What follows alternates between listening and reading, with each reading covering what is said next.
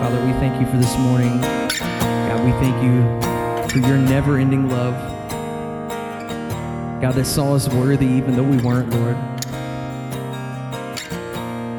God, I pray that as we continue in our service this morning, God, that you would use the words, God, that you've given Steve, God, to speak to our hearts, God, that you would minister to us, God, that you would change us where we need to be changed. God, do in us what you need to do this morning. God, we surrender to you. God, we give all of ourselves to you this morning. God, we love you, and we ask all these things in Jesus' name. Amen.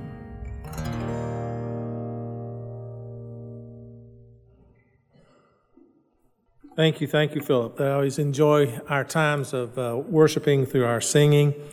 And um, if you can't get into the Spirit through our worship teams when they're up here, uh, we need to do a little little check here or something because it really does do a lot to bring us to that point.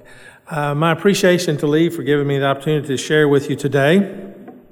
Uh, it should come as no surprise that uh, I'm going to share some things with you about missions because that is what's been a part of my life, mine and my wife's life for I forget how long now. The blurs together, 35 years, give or take a little bit.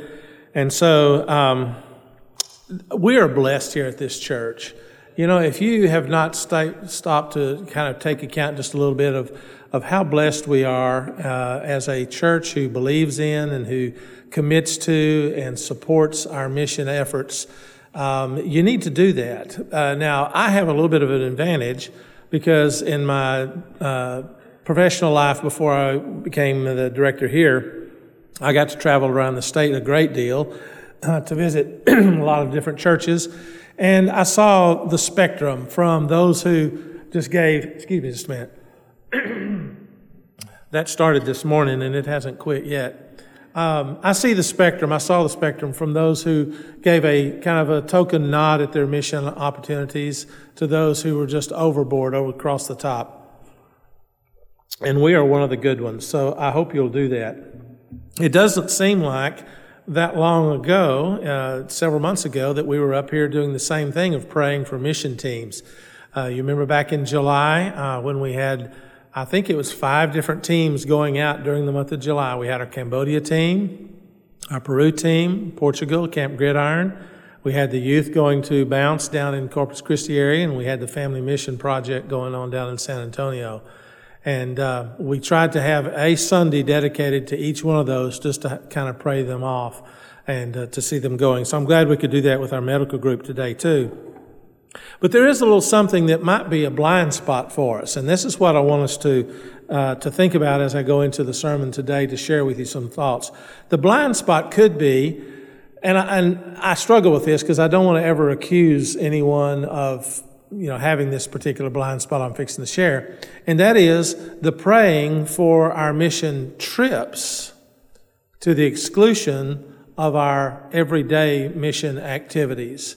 Now, part of the blind spot could be caused by us not really thinking through and realizing that we are, we should be 24 7 missionaries. We should be on mission as part of who we are as disciples in Christ.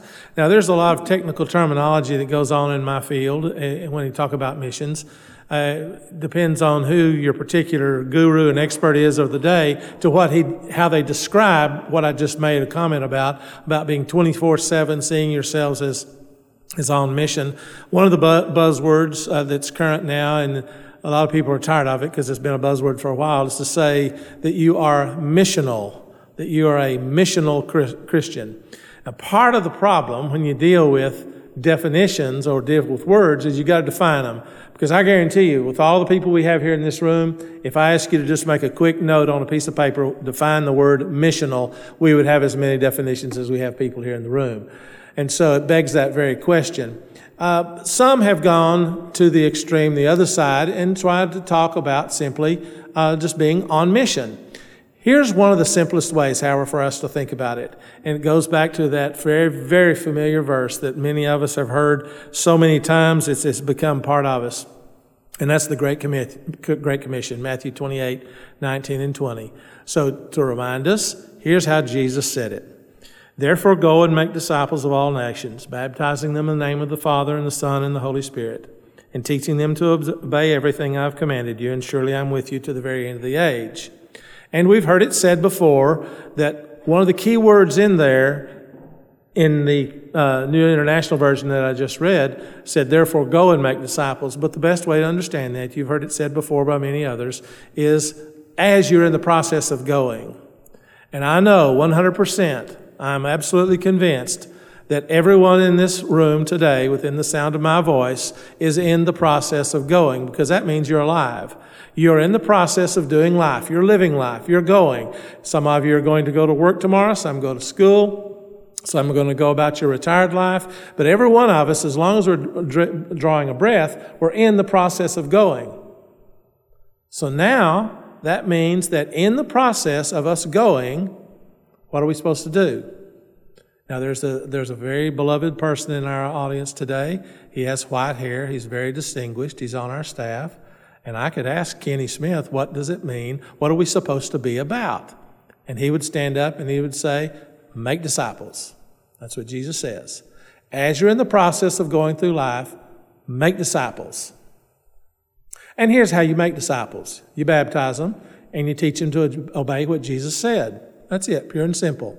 Oh, and by the way, we won't be left alone because he said, Jesus said, I'll be with you until the world comes to a close. So that's the simplest way that I can describe being a missional disciple or being on mission. But that's not the sermon. That's the intro to the sermon. Because what I was led to as I was thinking about praying for our Peru team today and the times we've prayed for other teams, if this is what Jesus says we're to be about, are there some examples in Scripture that speak about on mission praying? Or I chose the title Missional Praying. When you get your study guides for our small groups this week, uh, you'll see that the title of it is called Missional Praying. Think of it as on mission praying. Think of it as the praying that you do as you are on mission day to day to day to day, not those one times of which we're very, very grateful, by the way, to have the times when we get up and we go somewhere far away or medium far away to be on mission. But it's those everyday things. In other words, this is the praying that I would like for us to think about when you get up in the morning to get ready to go about your on mission living. And there are some examples, and it should come as no surprise that these come from the Apostle Paul. So the first words that I want us to think about come from a prayer that Paul offered in the book of Colossians. Paul prayed in Colossians 4 3, Pray for us too that God may open a door for our message, so that we may proclaim the mystery of Christ for which I am in chains. The key phrase in that verse, this prayer, is Paul praying for an open door for the message. So, very simply, if we wanted to take his words and translate it into the way that we live today, pray for witnessing opportunities. That's all it means. Pray for witnessing opportunities. But again, I'm drawn to the thought that there may be more, another part of this that we are missing just a little bit. I can stay around all day. I can be on my knees all night praying for the following day. Lord, give me some, show me some witnessing opportunities. Bring some witnessing opportunities. Open a door for the gospel so that uh, there will be this opportunity. But what if I'm blind and I miss it? Have you ever felt like that yourself? Have you ever prayed for an opportunity and then you get home at the end of the day and you go, well, there was no opportunities that day. And then all of a sudden you start recalling through the activities of the day and you go, oh, wait a minute. I, I think that might have been one. Oh, wait a minute. I remember when so and so said something to me. You know, that may have been a time I could have shared the gospel with them just a little bit. That's happened to me in my life. So I think the two of those form the sandwich, so to speak. Pray for open doors and pray for spiritual alertness to those opportunities when they come your way. But this also begs another question. Every time I ask a question of myself and I kind of get an answer that I'm satisfied with, then I get another question. Because another question can be, well, all right, Lord, I prayed for open doors. I've asked you to be uh, to help me to be sensitive to recognize those open doors. What do those open doors look like? In other words, you make this same prayer. What does an opportunity to share the gospel look like when you're visiting with other people? You're going down the road, you're in your office, you're at school, wherever you happen to be, you're on your athletic team. How are you going to recognize an opportunity? How do you know when somebody is open for you to say a word about Jesus Christ? Now, I'm indebted to a particular author that shared something that I'm a simple person. I mean, I know some of you look at me and you go, yeah, you're a really pretty simple guy. But I have to go with, I, I, just really resonate when there are just some nice, short, pithy little statements that I can remember. Maybe that's a factor of my age and forgetting a lot of things these days. And I see my daughter and she's nodding her head saying, Yes, Dad, that's right. But here are four simple little phrases that he suggests are events that are common to every person in life. And he says this people die health fails, relationships struggle, and things break. Now, think about that again. People die, health fails, relationships struggle, and things break. Now, as you're reflecting on that, does that seem a true statement to you? Does that seem like that that is something that is common to everybody?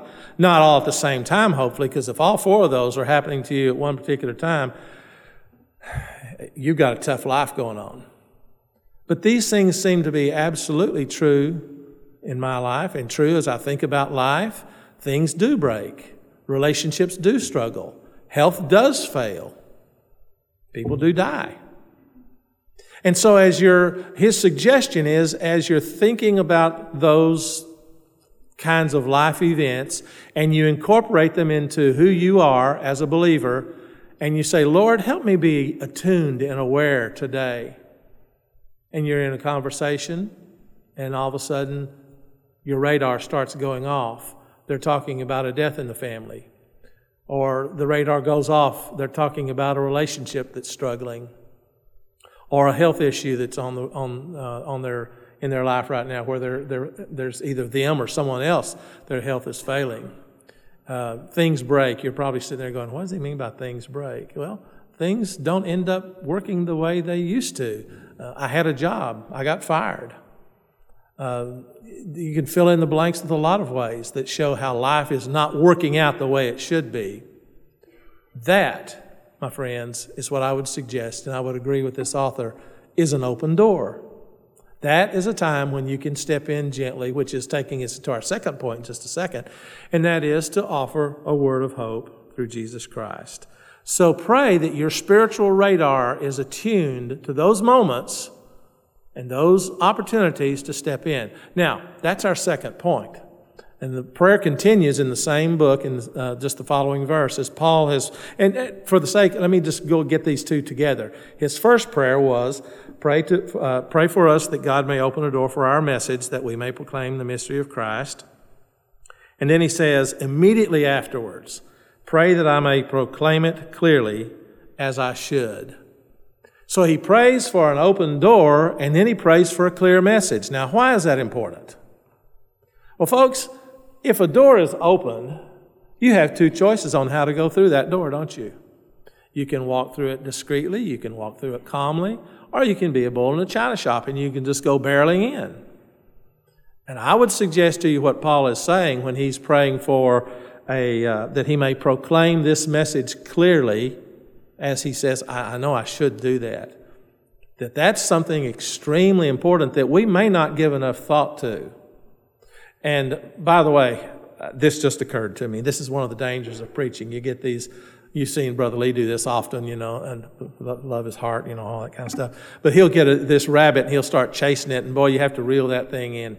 It just occurred to me just now as I'm reading this pray that I may proclaim it clearly as I should.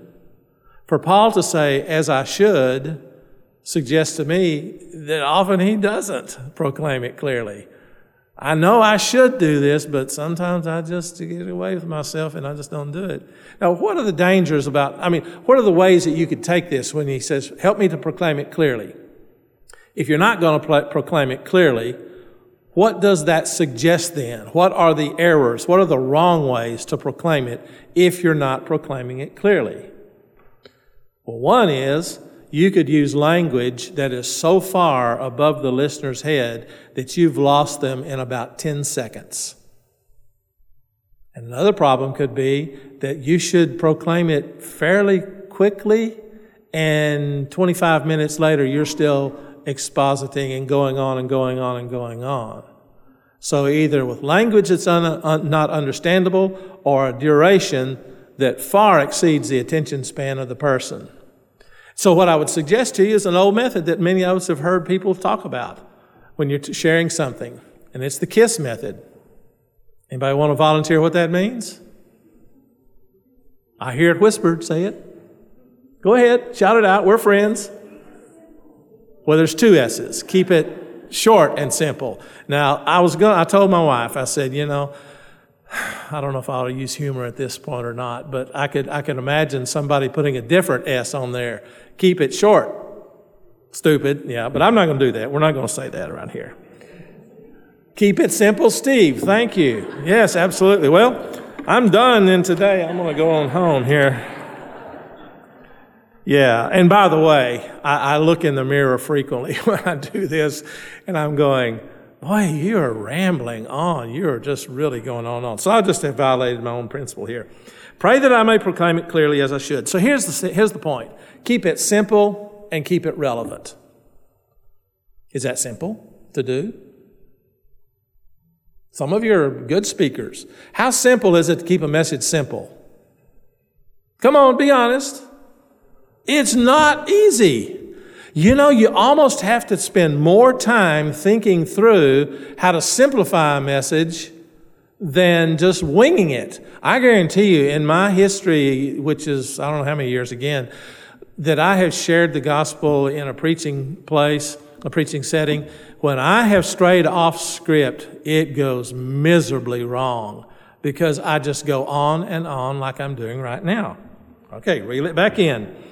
So here's my, my, my challenge to you. Think about how you would condense the gospel down into a short, simple, relevant statement. You know, if I really want to put you on the, on the spot today, I would call a name and say, You have 30 seconds. Then stand up and share with the group the message of Jesus Christ in a short, simple, relevant statement. It's not that easy. Because if you're going to use language that is clearly communicable and clearly understood, you may have to change your vocabulary a little bit. Now, I'm of an age where I grew up with certain phraseology being used. Most of it was drawn from the hymnals that we used to use. And I've already lost half of you because you're going, hymnal? What did he just say? What's a hymnal? But there were books that we sang from, you know, we'll leave it at that. But our, our vocabulary about who Jesus Christ is and what he has done for us was drawn from hymn books. And that language frequently was drawn from a previous century. And as we got older, we, we, we missed the singing of the hymns, but I promise you, some of the vocabulary and the language that was used is really not communicable very well to a lot of people if they've never heard about Jesus Christ. So here's what I have been told years ago. I still try to practice it myself. You've heard of it, maybe a lot of you in the business world, and that is your elevator conversation. Think of how you can explain something to somebody in the time it takes to go from one floor to another floor in an elevator. What is that? A minute? 30 seconds? That's not very long. But that will help you a great deal to get into your mind kind of in a already predisposed setup how I'm going to share a message about Jesus Christ in this, this quick, easy way. Now, talking about Paul again, when he said, Help me to proclaim it clearly as I should, I guarantee you, one of the ways you should not share this easy, simple, uncomplicated message is to share it in an abrasive manner. Oh, Steve, I would never do that. Well, maybe not.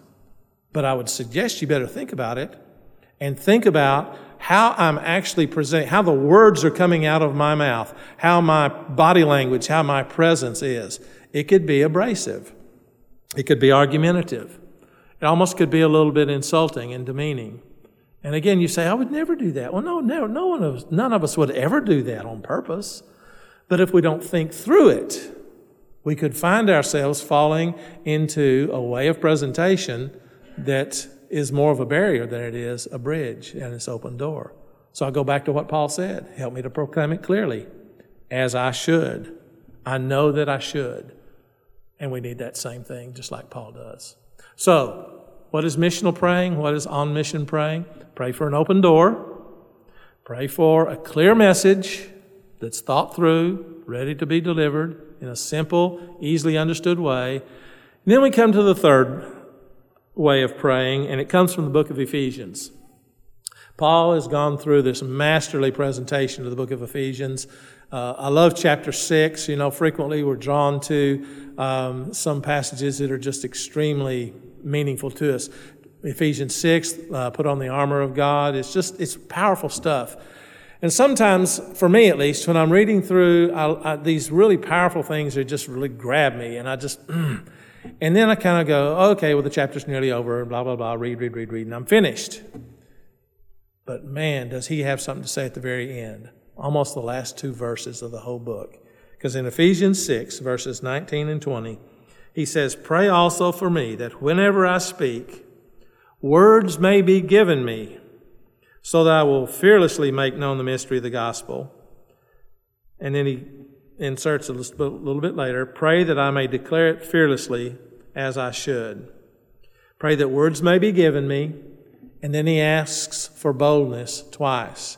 Now, here's a little thing. I know I've said it before when I've been up here. You probably don't remember, but you may have heard other speakers say it too. When you see something repeated in Scripture, either a list or something with multiple repetitions, you should probably pay uh, close attention to it because that's the way we've, I've been taught that the Holy Spirit is reinforcing something that needs to be heard. So, what's Paul saying? He needs some boldness. Now, tap the brakes on that just a little bit. Did you ever, have you ever thought about the Apostle Paul in anything other than boldness? I just don't see when I've read about the history of Paul and the life of Paul and reading through the scriptures with his encounters, I just don't see Paul as one who is not a bold person. I mean, if anything, he has come across as the opposite. One who is just, uh, you know, a fiery kind of a guy who, who, who faces controversy head on, who just doesn't shirk and shy away from facing things. But he says, Pray for me that I can boldly and without fear give this word that God has given to me. So I think the simple truth about this is, is that sharing the gospel in whatever way that you want to phrase that, sharing a word about Jesus Christ has never been an easy thing to do. Uh, it's never been something that was without challenges. Even in the very, very beginning of those early disciples in Acts 4, as that church was forming, uh, after the days of Pentecost, they prayed for boldness. And I don't see any different in today's world as well. So stop and let your mind roam for just a moment about the world that we live in today. You've seen the news. You, you're familiar with people's attitudes because you see it portrayed in a, a lot of different ways. And the very simple question that I would ask for you and me both is Is it controversial to talk about Jesus Christ in the public forum today? I would contend absolutely it's controversial. Another way you could phrase the question you're in a group setting is talking about Jesus Christ and salvation in Christ alone a flashpoint? I would contend yes. Now, we might get a little lured away from thinking that way because we live in so, what's so called Bible Belt of the United States. And if we were in other sections of our nation where, where evangelical Christianity is not quite the norm as we see it down here in the South, uh, you, you know, that's where we might tend to run into those kind of attitudes. But I, I'm absolutely convinced that these days are just as controversial to talk about Jesus Christ as any other time. And so I think praying then for boldness is, is probably a pretty good prayer for us to pray as well. So, to simply put it, praying missionally involves those three things that I would like for us to, to take with us as we go today Seeing yourself not, and seeing myself not just as a person who goes away to do mission experiences, but one who is on mission because of the very definition of who we are as believers in Christ. And then each day, as a reminder, or as often as God brings it back to our minds, pray for those open doors, pray for those opportunities, pray for those uh, abilities to recognize opportunities. And uh, tomorrow night, or tomorrow night, whenever you get into your small groups, one of the questions that I've put down for us to think about is what are some other doors of opportunity that, that we, I didn't list today? These are just four that I shared with you from that particular author that I read. What would other doors of opportunity be? You can be thinking about that ahead of time. But Lord, help me to recognize them when they come. And then when they come, help me to be simple. Help me to be uh, uncomplicated. Help me to say with complete confidence, with complete boldness, without fear, what Jesus Christ has meant to me. And you can have this same thing in your life for whatever that thing is that is troubling your life at this very moment. And that to me, folks, is missional praying. So that's my prayer for each of us as we go into our world tomorrow, today, and onward, is to see ourselves as those people who have the answer to the woes of this world, and that is Jesus Christ and Him crucified and the salvation that we have in Him. Amen? Let's pray. Father, thank you very much for this time that we can let you speak to us, to let you speak to us and to remind us of truths that we have known for decades, to maybe give us a new wrinkle of a thought about some new way of expressing who we are in Jesus Christ. Father, I know everyone in this room agrees that we never want to be a barrier to someone who needs to know about Christ and to someone who is hurting and someone who is struggling. Sometimes we are barriers, though, because we just haven't thought through it. And I pray that each one of us today will have just a few moments at whatever time you bring it to mind to think through these thoughts and these ideas and to be ready to share the hope of Jesus Christ, our salvation. We pray this in Christ's name. Ushers, if you'll come forward.